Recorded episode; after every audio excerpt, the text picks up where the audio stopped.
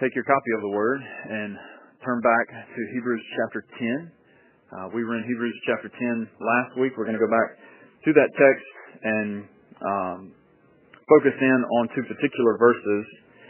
And today's sermon is the last sermon in this kind of mini series that we've had looking at the biblical realities of one another and uh, how, as a church body, we're supposed to function with one another. Um, and this morning we're to we're asking the question and letting the text answer the question for us: How important is meeting with one another? How important is meeting with one another? And so this is the same question that we've that we presented each uh, at the beginning of each sermon for the past couple weeks. Does the local church make any difference in your life? And if the local church, if Redeemer specifically, was missing from your life, would your life really be any different? The primary context of the biblical commands toward one another is the local church. This is where the primary channel of obedience happens for these one another's. New Testament letters were written to groups of one another's, primarily. We belong to a group of one another's called Redeemer Church, and we've designed our church membership and our church membership process to actually reflect this biblical value and principle of one another.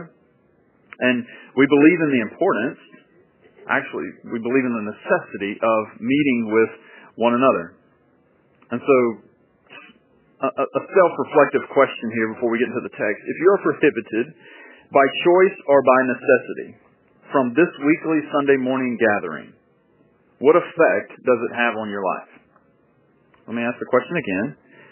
If you are prohibited by choice or by necessity from this weekly Sunday morning gathering, what effect does your absence have on your life? If this gathering, if this weekly gathering was removed from your life altogether, would your life really actually be any different at all? Why is the gathering of believers, the gathering of the local church, so important? Well, as we've seen in the weeks leading up to this morning, we are members of one another, we belong to one another, we need one another, we are to love one another. And so when when you aren't able to actually come together to worship with the body, do do you miss that weekly rhythm in your spiritual pilgrimage? Or is your absence really not that big of a deal? So let's let the writer of Hebrews help us to think clearly about why we meet together. Why do we meet with one another? Hebrews chapter 10, uh, we'll read verses 19 through 25. We Won't go back through all verses. Um, but to understand where we're going in verses 24 and 25, let's read starting in verse 19. Therefore, brothers, since we have confidence to enter the holy places by the blood of Jesus, by the new and living way that he opened for us through the curtain, that is, through his flesh, and since we have a great high priest over the house of God, let us draw near with a true heart and full assurance of faith, with our hearts sprinkled clean from an evil conscience and our bodies washed with pure water. Let us hold fast the confession of our hope without wavering, for he who promised is faithful. And let us consider how to stir up one another to love and good works, not neglecting to meet together, as is the habit of some, but encouraging one another, and all the more as you see the day drawing near. So the admonition we're going to look at this morning starts there in verse 24, but this, this admonition is built on great rich doctrine that the writer of Hebrews walks through in verses 19 through 21. Before we get to the actual command, let's let's say let's let's make a comment about God's commands, just to help us to think rightly about the commands of Scripture. God's commands, all all of God's commands in Scripture, are designed and are intended for our joy. God's commands are designed and intended for our joy. We have this false idea, whether we would confess this with our mouths or not, functionally this is the way it plays out in life. We, we have this false idea that God's commands are, are burdensome, that obeying God's commands will in some way ultimately make us miserable. We feel sometimes that obeying God's commands robs us from enjoyment in another area of life. We feel that obeying God's commands will cause, cause us to miss out on something fun or something better. We sometimes can feel as if God's commands are intended to merely keep us in line. But the essence of obedience is deciding that God's way is right and God's commands are intended for our joy. And if they are intended for our joy, then God's commands are good.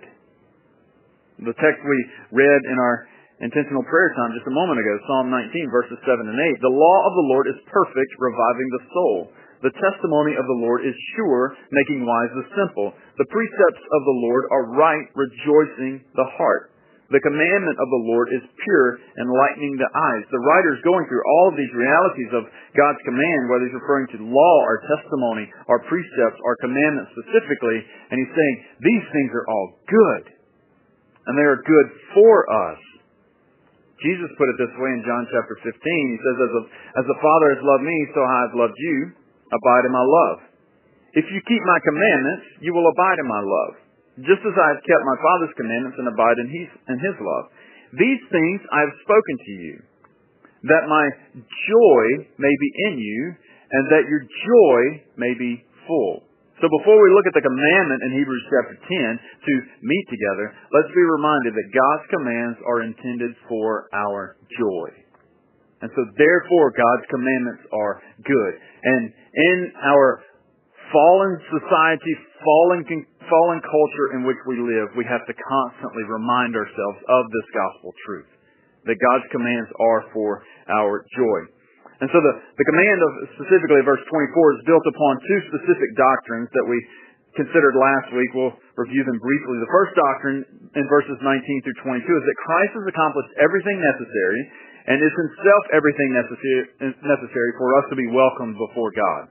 And so he opened the way for us through his flesh, through the curtain that is his flesh. He is our great high priest. And so therefore we can and we must draw near to God only, only on the merits of Christ. And be, because we have the merit of Christ, God now sees us differently. Our hearts, to use, to use the, the language of verses 19 and 20, our hearts are sprinkled clean and our bodies, our bodies are washed with pure water. And so in Christ and because of Christ, we are clean, we are righteous, and that is how God sees us. The first doctrine that the writer points out as he's going toward meeting together is that we are clean, we are righteous, and that is how God sees us. The second doctrine is that God is faithful to his promise. That's in verse 23. Let us hold fast to the confession of our hope without wavering, for he who promised is faithful. God is faithful to His promise. And since God is faithful to His promise, we must, we should, and we can hold fast to the confession of our hope without wavering. Now, remember the context here. The writer is addressing a certain group of Hebrew Christians who are under the pressure to bail out on Christianity. And they're not under just like pressure from snide remarks and things of that nature. They are, they are under literal persecution. Some of them in very much in fear for their own lives.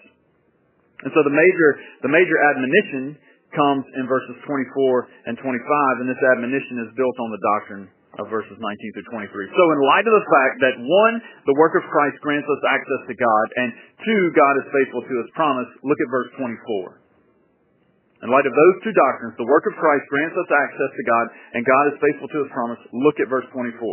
And let us consider how to stir up one another to love and good works, not neglecting to meet together, as is the habit of some, but encouraging one another, and all the more as you see the day drawing near.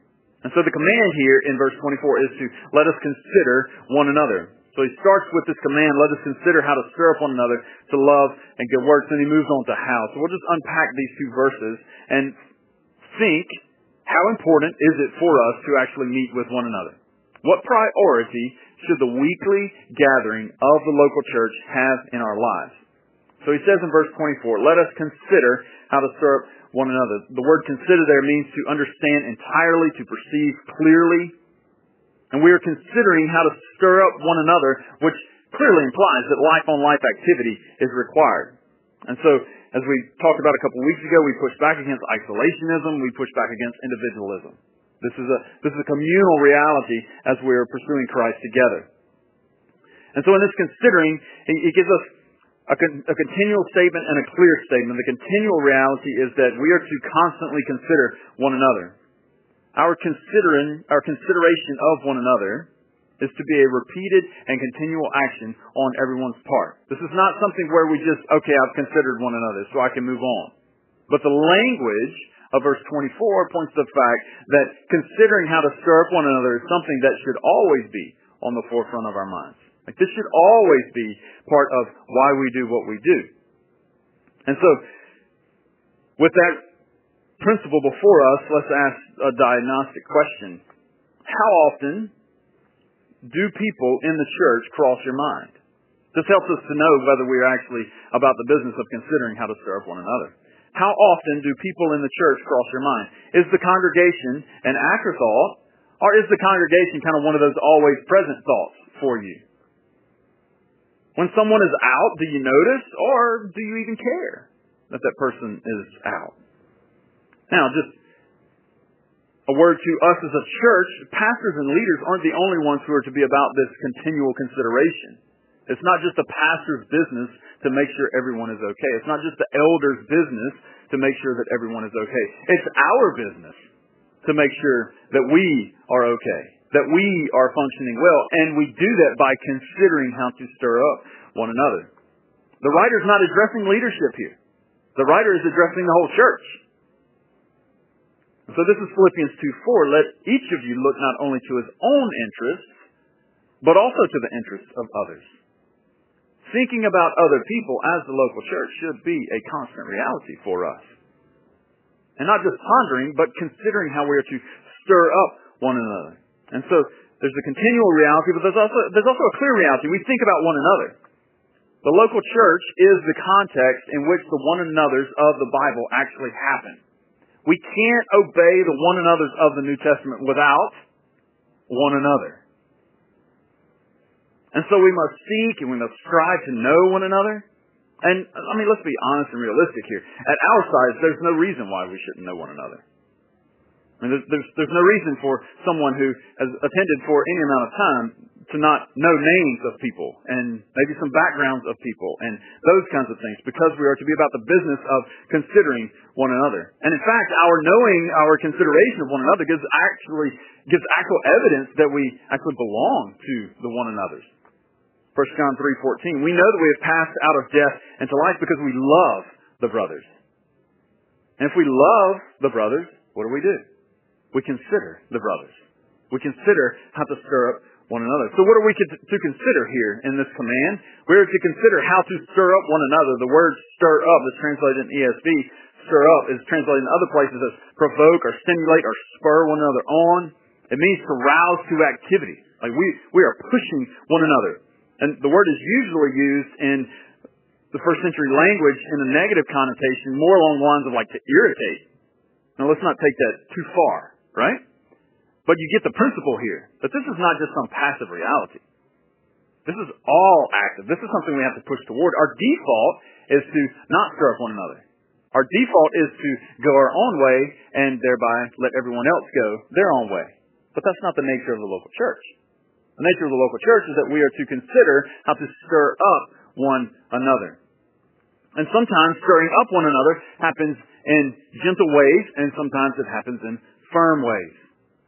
Where there are seasons of need or problems, we step in and stir one another up gently. Where there are seasons of correction and obvious sin, then we step in and we stir one another up firmly. And we need both the comfort of tender love and the confrontation of tough love as we're stirring up one another.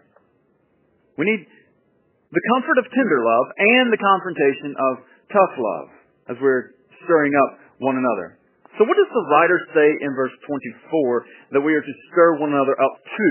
Like there's, there's, there's a purpose in this. Like there's something that we're pushing toward. We're not just, we're not just going around agitating everyone stirring everything up. This is not just, oh, well, they're just, uh, they're just all about the business of stirring the pot. That's not the, the writer's intention at all.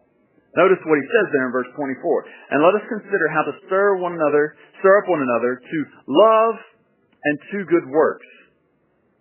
So we're stirring up one another toward love and to good works. So the design of our stirring up one another is that we would love rightly and that we would live rightly. Think about the two words that he uses here. We're stirring up one another to love and to good works. So first, love rightly. We won't we want one another to love rightly. I want you to want me to love rightly. And I want you to stir me up to love rightly. And you should want the same from me. We stir up one another to love. And this further emphasizes the fact that we need one another. Because as humans, we can't love in isolation. For us, we are not love. We are not like God. God is love. God in himself is love. We experience love and we express love and we receive love. There has to be other agents around us for us to know this reality of love.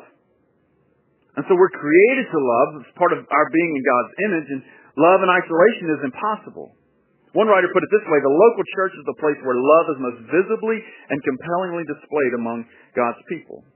And so as we're thinking about how to stir one another up, we want our love and affection toward God and toward one another to actually grow. There's, there's, there's no reason, there's no reason for someone to be part of Redeemer Church for two years and to be in the same place in regard to love. Your love and affection must grow. And how does that happen? That happens in the context of one another as we're stirring up one another toward love. We want one another to love rightly. We want to love God rightly, and we want to love one another rightly. And so we're stirring one another up to love rightly, but we're also stirring one another up to live rightly. This is where he says, let us consider how to stir up one another to love and good works. It's not just how we feel, but it's also how we act. How we act matters. We want to love rightly. We want to live rightly. We want to stir up one another toward good works. We want your life of obedience toward God to grow. We want good works to be evident in your life. Not for some legalistic mindset,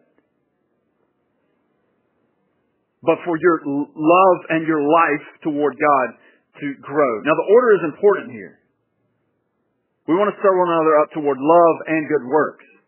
Not that good works are of lesser value. But without love, what are good works?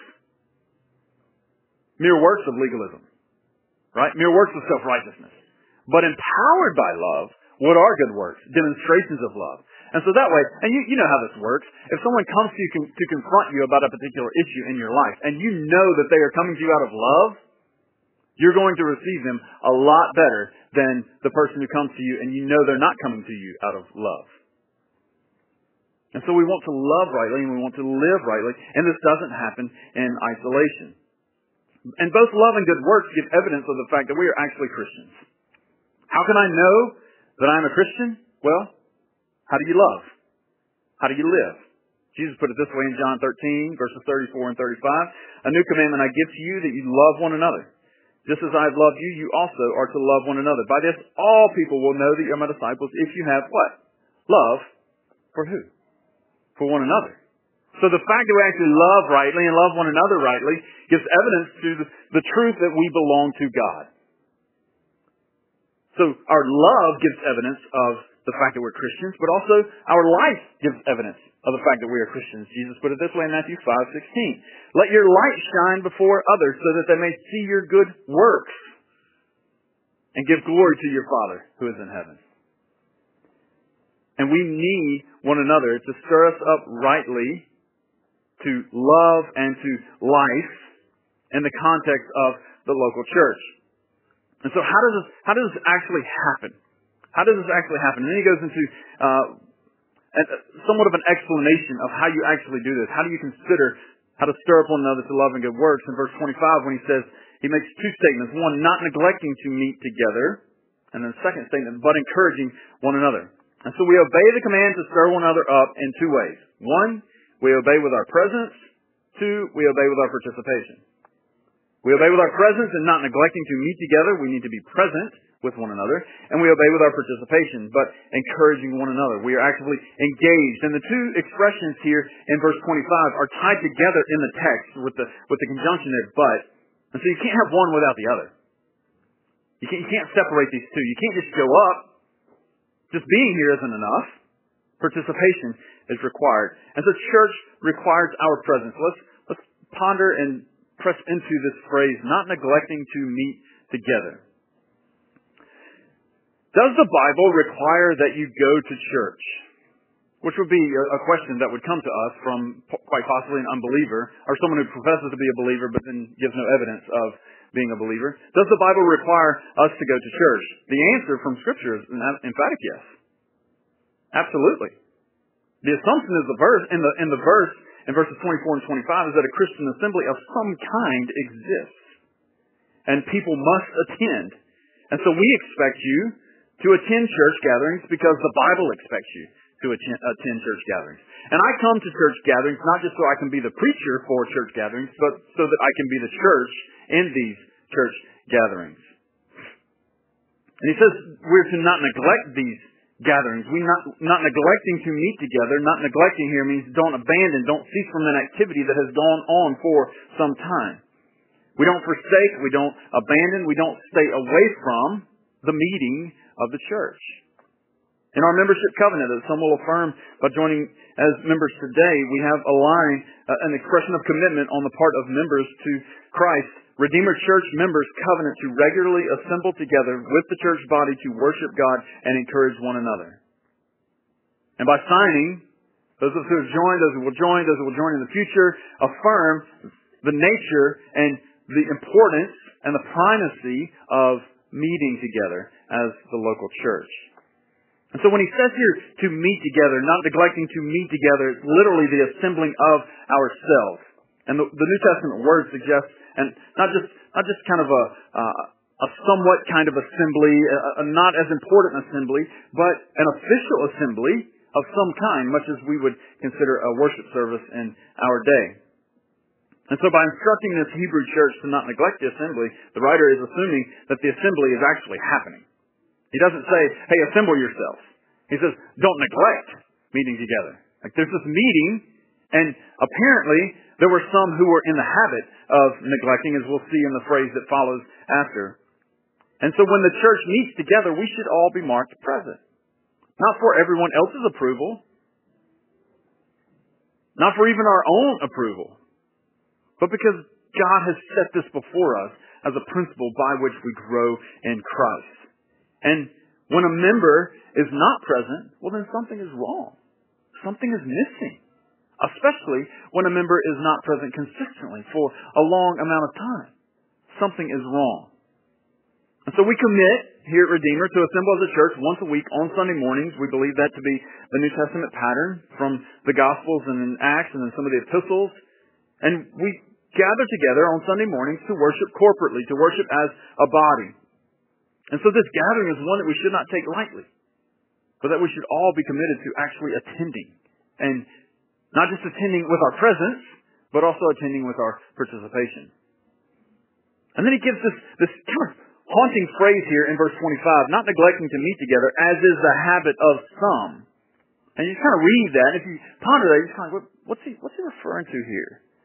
And so he's writing to a group that's obviously aware of some people who are absent, who are at some point present. And remember the context. The context is persecution. This local church is under intense persecution, often meeting in fear for their own lives, much like the church that is gathering in other parts of the world today.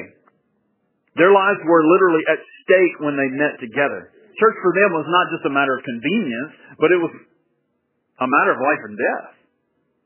So it wasn't an afterthought. As they, as they were trying to determine whether they are going to actually meet together, they had to really count the costs. Is it worth it for me to go to this gathering? Much like some of our brothers and sisters who, who are in China experiencing these things now. When, when they meet together, they know that the government at any moment can swoop in and arrest and destroy and even kill. And this, as is, as is the, the habit of some, reminds us that if if God if God didn't dismiss their life or death reasons for assembling, why would He excuse our reasons for not assembling? Now, I don't think I don't think any of us came in today in fear for our lives. I don't think you walked out with a hoodie over your head with got in a vehicle with dark tinted windows and had someone drop you off around the corner and then snuck in because you're afraid for life. That's, not our experience. And no one missed today for fear of life. But there is this principle at work in verse 25. We have to, we have to wrestle with the fact that this is, this is a possibility for all of us. We are to not neglect to meet together, as is the habit of some. Dietrich Bonhoeffer, a leader in the German church who ultimately was killed for his faith by the Nazis, wrote this in his book Life Together. It, together. It is by the grace of God that a congregation is permitted to gather visibly in the world to share God's word and to share sacrament. Not all Christians receive this blessing. The imprisoned, the sick, the scattered lonely, the proclaimers of the gospel in heathen lands stand alone. They know that visible fellowship is a blessing. They remember, as the psalmist did, how they went with the multitude to the house of God with a voice of joy and praise with a multitude that kept holy days, Psalm 42, 4. Therefore, let him who until now has the privilege of living in common Christian life with other Christians praise God's grace from the bottom of his heart. Let him thank God on his knees and declare, it is grace, nothing but grace, that we are allowed to live in community with Christian brethren. When you think about the gathering of the local church, what is your response? Is your response that of thankfulness? Is your response out of gratitude that in our culture and in our day, God has seen fit to put you in this context so that you could come to a meeting like this by His grace and for His glory? And so we're not to neglect the assembly. If you're absent and you or others don't think much of your absence, you could be in the habit of neglecting the assembly. And so church requires our presence. We are required. The command there is to show up, is to be there. But also, church requires our participation. So it's not just presence. It's not just enough just to come in the doors, find a seat, chill until the final amen, and then exit the doors, get in the vehicle, and go on to lunch. So it's not just presence, but also it's also participation, according to verse 25. Not neglecting to meet together, as is the habit of some, but encouraging one another, and all the more as you see the day approaching. This reminds us there are no spectators, there are no bystanders in the worship gathering of the local church. Everyone is a participant. We are all participants together. The two expressions are tied together in the text. You can't have one without the other. This is why things that are becoming more prominent in our days, such as online church, virtual church, TV church, all of these kinds of expressions, these don't work. These don't work, especially in the context where we have the freedom and opportunity to gather with the saints on any given Lord's Day. We need life on life, and life on life just doesn't happen without life. And so the local church is this, is this primary context in which the Christian obeys the 40 plus one another commands of the New Testament. Commands like build up one another, be devoted to one another, pray for one another, be kind to one another, fervently love one another, serve one another, bear with one another, care for one another, submit to one another, on and on and on. One another doesn't happen without one another. And so for us to obey one another, we have to be around and committed to and participating in the lives of one another. And so back to the text, let us consider how to stir up one another to love and good works, not neglecting to meet together, as is the habit of some, but encouraging one another. Do you realize, now think about this just for a moment. Now this should drive us all to humility and not pride. Do you realize that your presence in the gathering of the saints and your participation in the gathering of the saints is an encouragement to the saints? You have value. Every person in the gathering of the saints has value because of Hebrews 10:25. Well, I'm not the preacher. Well, I don't sing. Well, I don't do this. Well, I don't do that. Well, you don't have to be the preacher. You don't have to sing. You don't have to do this, this or that to encourage one another. And so this is a this is a, a participation event for us. We have to do our part. Your presence is required. Your participation is required. There's no room for freeloaders. There's no room for freeloaders in, in, in this reality that we call the local church. We encourage one another. And you encourage, and you are being encouraged. You give encouragement, but you also receive encouragement. And you can forsake the assembling of, ourselves, of yourselves together by giving your presence, but not by participating. And so when we sing, sing. And just, just open your mouth and sing. Well, I don't sing. Well, figure out why. Because the Bible's really clear. God has put a new song in our hearts. He's redeemed our souls and our mouths can't help but open and sing. As we're preaching, engage the text. Listen to the words. Consider whether they are true or not. Consider how you're to obey the preaching of the text. And we take the Lord's Supper together. Don't view the Lord's Supper just as another experience in the course of a week, but that this is a celebration of the body and life of Christ that was shed for us, that we as one another come together to celebrate and to declare. So it's not just our presence, but it's also our participation. We can go through, let's just, let's just be honest and realistic here. We can go through weeks, consecutive weeks, and simply be present but never participate in the gathering of the saints. This is not the principle that the, that the New Testament lays out for us. We're to not neglect meeting together, as is the habit of some, but we are to encourage one another. We are to encourage one another. Why do we do this? One, we do this to combat the culture because that's the habit of some. You, you know it as well as I do. Committing to a weekly local assembly of believers is countercultural. There are people, quite possibly your neighbors, who see your vehicle pull out and leave on the morning, your family members that you're leaving at home, who think that what you do each week makes no sense. And so this is a countercultural gospel activity. So we combat the culture, but also so that we can live with urgency. This is the phrase at the end of verse 25. But encouraging one another, and all the more as you see the day drawing near. What is he referring to here? The day here is the reference to the day of Christ's return. Why use the return of Christ as motivation for the church to actually meet together and to encourage one another? Because here's the reality. Being a faithful Christian is not going to get any easier. In fact, the Bible points to the opposite. Being a faithful Christian is going to become more difficult as history continues to unfold and advance toward the return of Christ. 2 Timothy 3.1, in the last days there will come times of difficulty. And when Paul was writing that to Timothy, you know what he thought he was living in? The last days. You think it's gotten easier as 2,000 years have passed? No. Hebrews 3.12, Take care, brothers, lest there be in any of you an evil, unbelieving heart, leading you to fall away from the living God. But exhort one another every day, as long as it is called today, that none of you may be hardened by the deceitfulness of sin. The writer of Hebrews recognizes the fact that it's going to become harder and harder to be a Christian and to live faithfully as a Christian.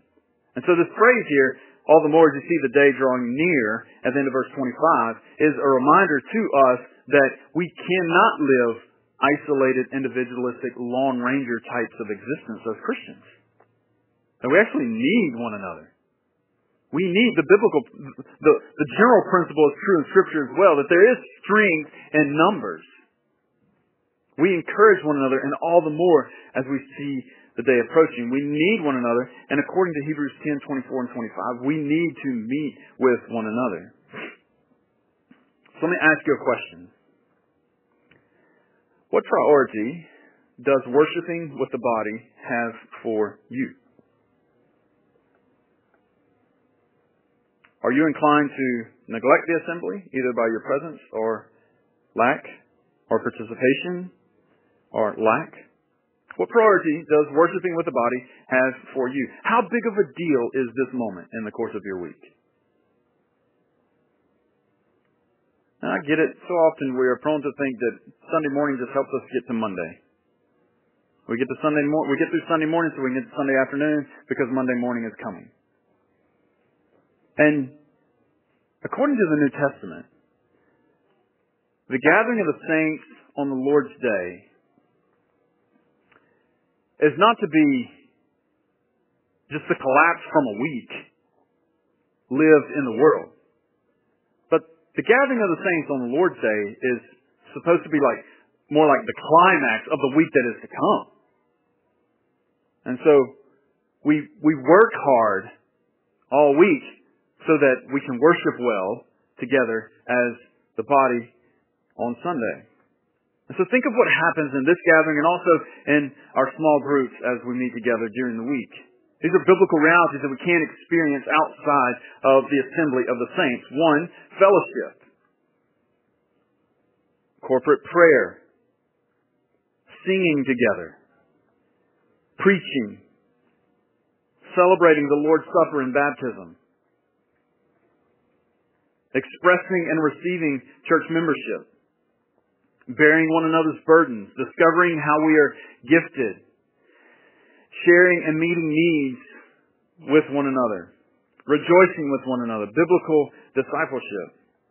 So how committed are you to stirring up one another to love and good works? How, how committed are you to meeting with one another? Here's the reminder. We've been saying it each week. You need us, we need you. I need you, you need me. And we all need Christ. And so, it is absolutely, it's not just important that we meet together. It's essential that we meet together. So practically, as a church, we've designed our meeting schedule rather simply. We have two primary gatherings, a Sunday morning gathering and a small group, one of which will start this week. How will you encourage one another in these contexts? In these contexts, we learn and know how to encourage one another. In these contexts, we obey this biblical command to let us consider how to stir up one another to love and good works. And we don't neglect to meet together, as is the habit of some, but we encourage one another, and all the more as you see the day drawing near. It's when we are truly, this is kind of a catchphrase for our day, when we are truly actually doing life together. Not just saying that's what we do, but actually doing life together. It's when we know and understand all over again and often all over again the beauty and the power of the gospel. And the primary importance that we have as the local church to gather as the local church is a witness to the world that we belong to someone else. We have been redeemed by the blood of Christ. And we believe it is of utmost importance for us to carve out a morning each week to come together to not just say we go to church, but to actually go to church. And to, as we go to church, to actually be the church. And when we gather, just, just ponder for a moment what occurs when the church gets together. We come together collectively with the privilege and authority to worship the King of the universe. You ever just truly thought about this? We get to sit under the preaching and teaching of the Word.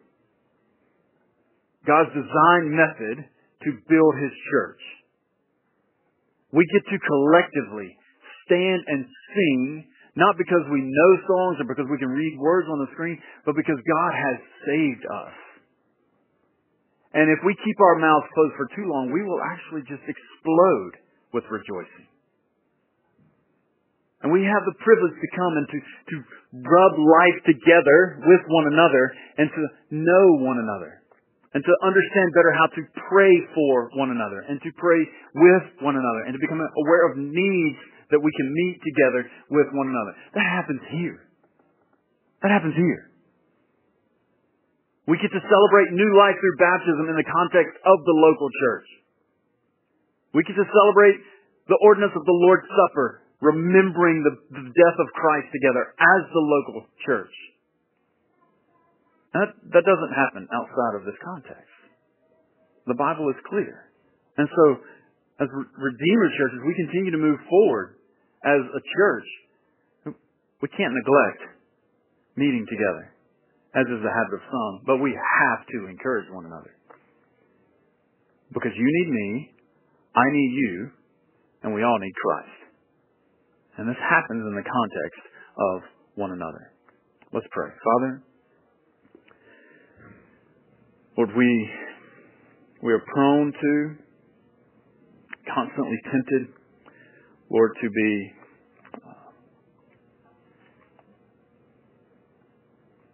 withdrawn and isolated. Lord, we, we hear lies from without, from within, that calls us to go in those directions. But Lord, your, your word is clear that this is necessary for us. The gathering of the saints is not an optional activity for the Christian. The New Testament knows nothing of a Christian that's not connected with the local church. So Lord, help us to see. And God, by the authority of the Word, the presence of the Holy Spirit within us, point out ways that we are quite, quite possibly guilty of neglecting meeting with one another. Either through presence or participation. And give us grace to repent and to not neglect meeting with one another, but to actually encourage one another. Lord, thank you that when you saved us, you didn't save us, put us all to ourselves, leave us to figure it out on our own. But when you saved us, Lord, you saved us into community. You saved us into the body of Christ, universally and historically, all ages, all times, and all places, but also into the body of Christ locally. And so may we be faithful as Redeemer Church to not neglect meeting together, as is the habit of some, but to encourage one another, and all the more as we see the day drawing near. Thank you, Father, for the privilege that we have to worship you in this setting, in meetings like this every week. Guard us against treating these lightly or casually. Thank you for the gospel that makes any any obedience possible. We pray it in Jesus' good name. Amen.